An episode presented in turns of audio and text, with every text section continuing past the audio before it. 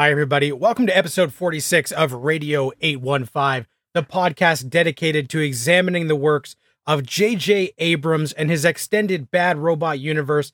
I'm your co host, Matt Crandall, here as always with Marcelo Inostroza, and we are continuing our Lost rewatch. At the moment, we are in season three. This week, we are talking about episodes two, three, and four. Episode two the Glass Ballerina is a Sun and Jin flashback episode written by Jeff Pinkner and Drew Goddard. And it basically, last week, we didn't see any of these characters, and now we're finally catching up with them. Marcelo, what did you think of The Glass Ballerina? I really liked the, the Glass Ballerina because we learned that Sun had an affair with Chinese gentleman that was teaching her English. So I thought all of that particular backstory was really fascinating and really heartbreaking when we do find out what happens to that particular gentleman after Sun's father basically forces Jin to kill the guy after he finds out that Sun has an affair with this guy.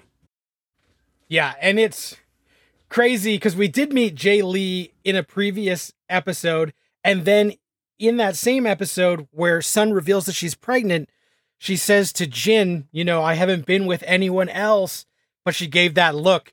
So we now know she 100% lied because she did have an affair with Jae Lee, and through the events that are put into motion because Sun's father, Mr. Paik, catches them in bed, he sends Jin after that guy. And I thought that whole storyline was really fascinating and really engrossing because it dug into the fact that Sun has lied, covered it up. She has had this intricate affair with the English teacher, and Jin actually beats the living crap out of that guy.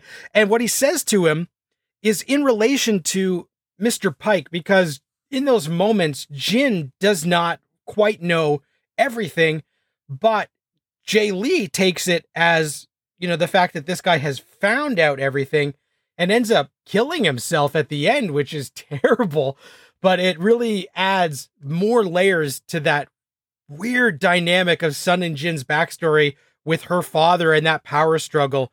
And it's one of the more interesting flashbacks that they have had because really had some twists and turns in there. The other thing that really frustrated me was seeing Sayid fall for the idea that Jack, Kate, and Sawyer were still going to do their original plan and ambush the others on their own island. But as that backstory really started to feed itself out, I was so happy that Sayid was placating Sun and Jin. Sayid is still one step a- ahead of the others, and he was only acting like a like a like a jackass, maybe for Sun and Jin's uh, benefit and their, uh, for the lack of a better word, entertainment. Yeah, I like that too because, you know, it felt in the finale where they end up seeing that the black smoke is nowhere near where Jack is, that Sayid had not really thought through that the others might have been lying about where Michael was going to go. So this does show Sayid take back the upper uh, the upper hand, um, you know, get the high ground on the others, and he doesn't tell them immediately because he doesn't want to panic them, and he's sort of formulating his plan as they build this signal fire. And I did like that we see Sayid again being super smart, cunning, knowing how to do things. And then when the others do arrive and the boat and this whole plan and the big crescendo of it is that Sun shoots uh, the other named Colleen, who's played by Paula Malcomson from Deadwood, who played Trixie, one of my favorite characters. And that all takes a lot of cool turns and finally like our losties are are starting to maybe get one over on the others in a way that's unexpected because I didn't think that Sun would be the one who would pull the trigger. So that was kind of, you know, the way they cut the flashbacks made us understand that she's in this position where she will do what has to be done. But I thought that was really surprising because if I had to put money on it, I thought that Sayid or Jin would be the ones to actually do something like that, um, not Sun. I really liked that final sequence with the others storming the boat and getting the drop on Sun. And because the flashbacks were structured in such a way, I subconsciously knew that she actually was going to pull the trigger uh, on um, uh, Colleen, right? That's her. Yeah. that's her name. So I was like, "Woman, you better back up because she's going to shoot you." After everything that she's been through, I was really pleasantly surprised she was able to go there, not because she wanted to, but because she had to. Because if she didn't go there, she would have definitely got captured by the others.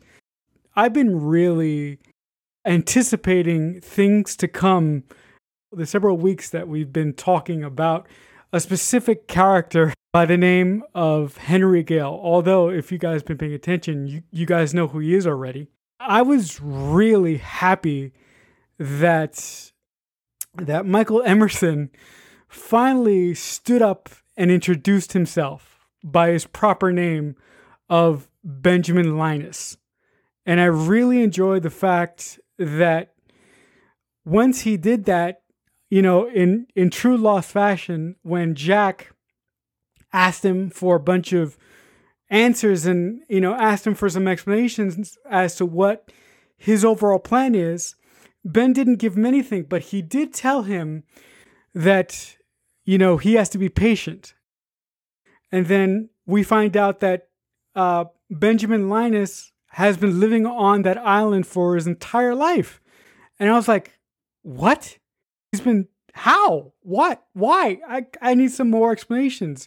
So that specific scene was a pure joy, at least for me, to finally hear the name Benjamin Linus. I really enjoyed that. Yeah, that was great. Finally, Ben comes out of the shadows fully. And I did love where he says, Yeah, I've lived here all my life. But he also says, And we are not cut off from the world, Jack. I can communicate. I choose to live here. And Jack calls BS. But then that's when Ben says, well, here's some news footage and check this out. The Red Sox won the World Series. Christopher Reeve passed away, and he starts listing off current events that happened since the crash. And then he shows him footage of the World Series. And Jack, you know, his his mind is kind of blown that what is going on on this island that these people could leave but choose not to. That was awesome.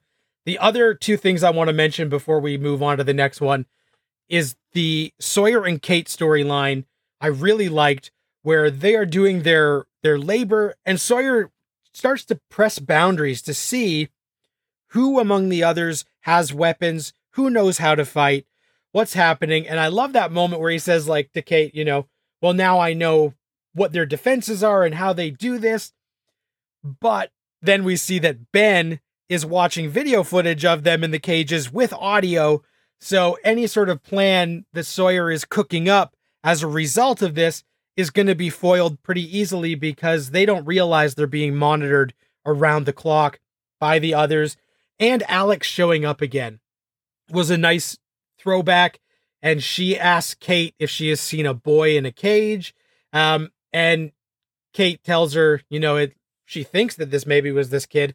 And then Alex disappears. So Alex is still looming large. And there is a lot going on with the others in this and the Sun and Jin backstory is just a nice sort of cherry on top to make this fairly interesting episode. The next one we're going to talk about is episode three Further Instructions, which is a John Locke flashback episode. Amongst some of my favorites are always John Locke flashback episodes. Marcelo, what did you think about this one where we find out that John Locke used to be a member of like a cult? I just felt really, really bad for John because knowing that he had all his problems with his father. He lost his girlfriend because of it. And to find out that he fell trapped to, to falling into a weed cult was just really extremely disappointing. Besides that, I was fascinated with his sort of meditation weed trip. As a result of that meditation weed trip, uh, we get to see a character who we haven't seen in a while. And I thought that this episode sort of gave John Locke a chance to apologize. Yeah, he does. So I did think that when Boone shows up in that sweat lodge was one of those awesome surprise moments, except for the fact that he was in the credits. but I did love that, yeah, Locke, when he wakes up and we're picking up finally, we're seeing the aftermath of whatever happened with the hatch exploding or the the release of the electricity. So we haven't gotten any follow up. So we had to wait three whole episodes, which feels like a lot. But this does pick up there, and where he can't speak, the island has taken away his voice, and he's got to find a way to deal with this. And he goes into that sweat lodge and has this hallucination of Boone. It's awesome because we got Somerhalder back for a scene, and him and Locke had such a great rapport, but also he says, like, you know, you sacrificed me to the island or whatever. And he's not really willing to let John off the hook, but also sets Locke up for what he has to do to make it up to the island because he didn't believe that the hatch was something. And that mission that he finds out in that is that he has to save Echo because he has a flash of the polar bear and he realizes that this is the mission he has to go on for this episode. So I thought that was really cool and a, a weird thing that the island had taken away John's voice. It has given him the power to walk, but now because he has slighted it, it has taken away something else. The other interesting little wrinkle that I found interesting is that when the hatch imploded, it kind of put the the people in the hatch on separate parts of the island. Like like John was in one part, Echo somehow got in, got in that cave with that polar bear, but our good pal Desmond, his clothes got vaporized, and he was found like like like naked in the uh, the jungle. And the point that I'm getting at here is that when on the on the way back to the camp, Desmond has one single line about John Locke where where Hurley is trying to, you know, sort of catch him up, right? On on on on what's been going on. And um Desmond says something to the effect of you know, um John is going to go after uh Sawyer, Jack and Kate. I'm like, how could he know that? Like that enforced the the little question in the back of my mind uh, that we're going towards here, but I don't want to spoil it. It really begged the question is Desmond some sort of time traveler? And that's all I'm going to say because I do want to say more about that, but I don't want to spoil things to come later. Yeah, it was such a weird, out of left field kind of thing because in that moment where he says, yeah, they're going to be rescued. Locke's going to go after them. He said so in that speech. And Hurley looks at him like, John hasn't given a speech. What the hell are you talking about? And Desmond goes, Oh, yeah, right, right, whatever. I, like, I'm sure he'll take care of it. And they move on. And we sort of forget about it in that moment. But then when they come to the beach and John gives that big speech, and we see Hurley look over at Desmond chucking rocks in the sea, he's like, Wait a minute. How? How did this guy know that this guy was going to give this exact speech. And that's where the episode ends because Hurley is now, he's the one who isn't afraid to ask questions like, you know, where are we? When are we? And because he reads comic books and stuff, immediately he doesn't think that Desmond misspoke. He starts looking at him like there is more to this. And I remember at the time when this aired, this was still just like a very small crumb of a seed that they were planting. So I wasn't freaking out yet, but it was just one of those like, oh, that's weird. I wonder if maybe something to do with the hatch is how Desmond actually knew this. So maybe it wasn't that Desmond was special, maybe it was the event that happened somehow flung him forward and brought him back. So I think that we still didn't know exactly what was up because they gave us just enough to make us go, huh? But not force feeding any information to us, which I really liked. And of course, when John gives that speech on the beach, we are introduced to two of the most notorious survivors in Lost history Nikki and Paulo on the beach. And if at first you don't succeed, try, try again, I guess is what the Lost writers think, because last year they introduced Ana Lucia and Libby, which didn't really work out, got rid of them. And now here are two people that supposedly have been survivors this whole time. We just haven't seen their um, their faces on screen. Nikki and Paulo, who again are more characters that the audience did not appreciate or take to at all. And we'll see how their arc plays out as this season rolls along. But this one had lots of cool moments with the John Locke mission. The only negatives, the polar bear special effects, kind of weak in retrospect now. I can't remember if they looked like crap at the time, but definitely now when they're in the cave with the polar bear, I was like, oh my gosh, this is for a show that looks high budget and beautiful 99% of the time. It was some Smallville esque special effects. I am so glad that you brought up Pablo and, uh, uh, and and that other person because the second that Hurley walked up to the guy who was playing golf, I'm like, "Who the fuck are you? I've never seen you before. What is the point of this?"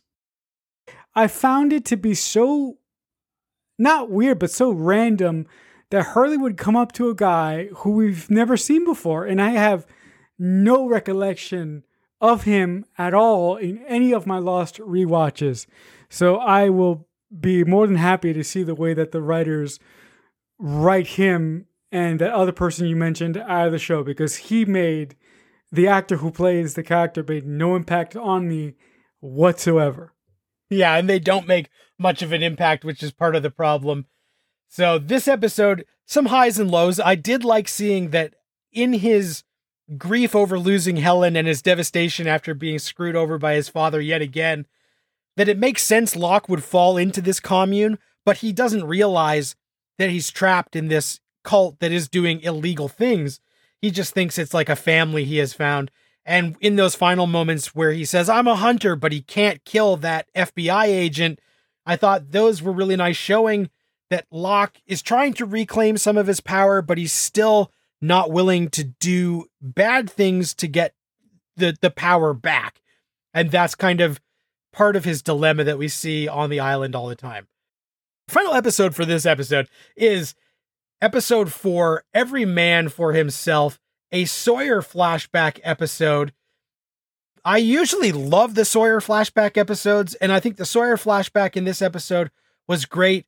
Part of the other stuff I didn't love as much. Marcelo, how did you feel about Every Man for Himself? Loved this episode for just two reasons. One, Ben sort of uh, conning Sawyer into believing that he had a pacemaker in his heart.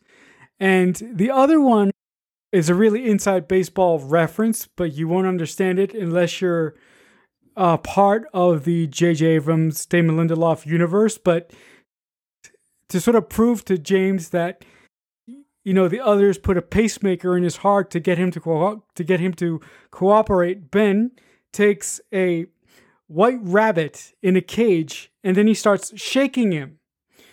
And eventually the white rabbit dies and and and and after that happens, Sawyer's convinced, you know, Ben is telling him the, the truth. If he gets too excited, once his heart rate goes past a certain point, basically his heart will explode. White Rabbit is very significant to Damon Lindelof White Rabbit is the name of his now production company. That the first thing that they produced was uh, the leftovers. So I, I, I just love little hints and inside jokes like that. Yeah, that's a nice, cool in universe reference if you know the other works. The other cool thing, if you are a fan of J.J. Abrams and have been following along his other shows, is that Ian Gomez, Javier from Felicity, is in the Sawyer backstory. So I thought that that was awesome. I love Ian Gomez. He's so great on Felicity and Cougar Town. And to see him here as Munson, the guy that Sawyer rats out to get out of jail early, was was great. I love that they brought him in, and it's not a huge role, but he plays it well. And that storyline, the backstory, was my favorite part of this episode because we find out that Sawyer did go to jail because Cassidy had him prosecuted. Cassidy shows up and tells him that he has a daughter named Clementine, and James doesn't want to believe it. But then he does go through this thing that the warden asks him to do to get close to this guy Munson, flip against him, and then he says, I want all the money put in a trust for Clementine. And I thought that was really nice because even in those moments where Sawyer says, I don't have a daughter, then he does the right thing to help set up this this child so that they will be well off no matter what happens to him. So again, it shows that he's got a good heart when you get down to it. My least favorite part is the pacemaker stuff. I know that it's cool at the end when they reveal that the only way to, to gain the trust of a con man is to con him. But as soon as they bring Jack in to help work on Colleen, because they aren't experienced enough as a medical team to save her life, I immediately thought like, well, then there's no effing way they put a pacemaker in Sawyer and like have done all this stuff to him. They are not they can't save a gunshot victim. I don't think that they'd be able to do this. So it tipped its hand like 10 minutes too soon for me, which is why it took a little bit out of the, the wind out of the sails for that big reveal near the end. But that's like a small nitpick because I do like the stuff with Jack operating. He's unable to save Colleen. I like the stuff with Colleen's husband getting mad at Sawyer and this conning the con man to then show him at the end of the episode that all of his planning and schemes that he's trying to come up with are not going to work because the thing that they did not know until the last seconds of this episode, they are not on Lost Island. They are on a different island. They are on a separate island. So even if they escape, they've got nowhere to go, which was the awesome holy shit moment that this episode needed to really make it something cool right at the end there. Did you notice the uh, the X-rays on the on the wall when Jack was brought in to fix uh, Colleen? And when you first watched uh, the show back in the day, did you think twice about those X-rays, or did that just pass you by? Well, it didn't pass me by only because Jack says, like, what are these X-rays? And he and he mentions that it looks like a man in his 40s with a large tumor, but I didn't know who th- those would belong to or if that was just a random thing to show Jack's acumen with surgery and x-rays or if it was going to be something bigger they were setting up for later. When when the big uh, oh shit moment happens in this episode, I completely forgot that and when Ben reveals that there is more than one island, I really began to think the place where they are is like worst Bermuda Triangle that you could ever imagine. And there are other things that I have to say about that, but I won't say that because I'm saving it to the to, to the point where I can really give you my entire theory on the show. That is the end of these episodes of Lost. A couple of twists and turns, and we spend a lot of time with the others on what we now know as Hydra Island, as they call it online. So if you are following along with us, next week we will be talking about episodes five, six, and seven. So that is your homework for this week. We appreciate everyone for tuning in and listening to the show. If you have any comments, hit us up on Twitter, hashtag radio815, or add us, JJUniverse815. The best place to reach me on Twitter is at Matt Crandall. Marcelo, where can the people hit you up? Also, the best place to reach me is on Twitter. I'm at CreekFanatic88. Thanks so much for listening, guys. We will see you next week as we continue our Lost Season 3 journey. Until then, Radio 815 over and out.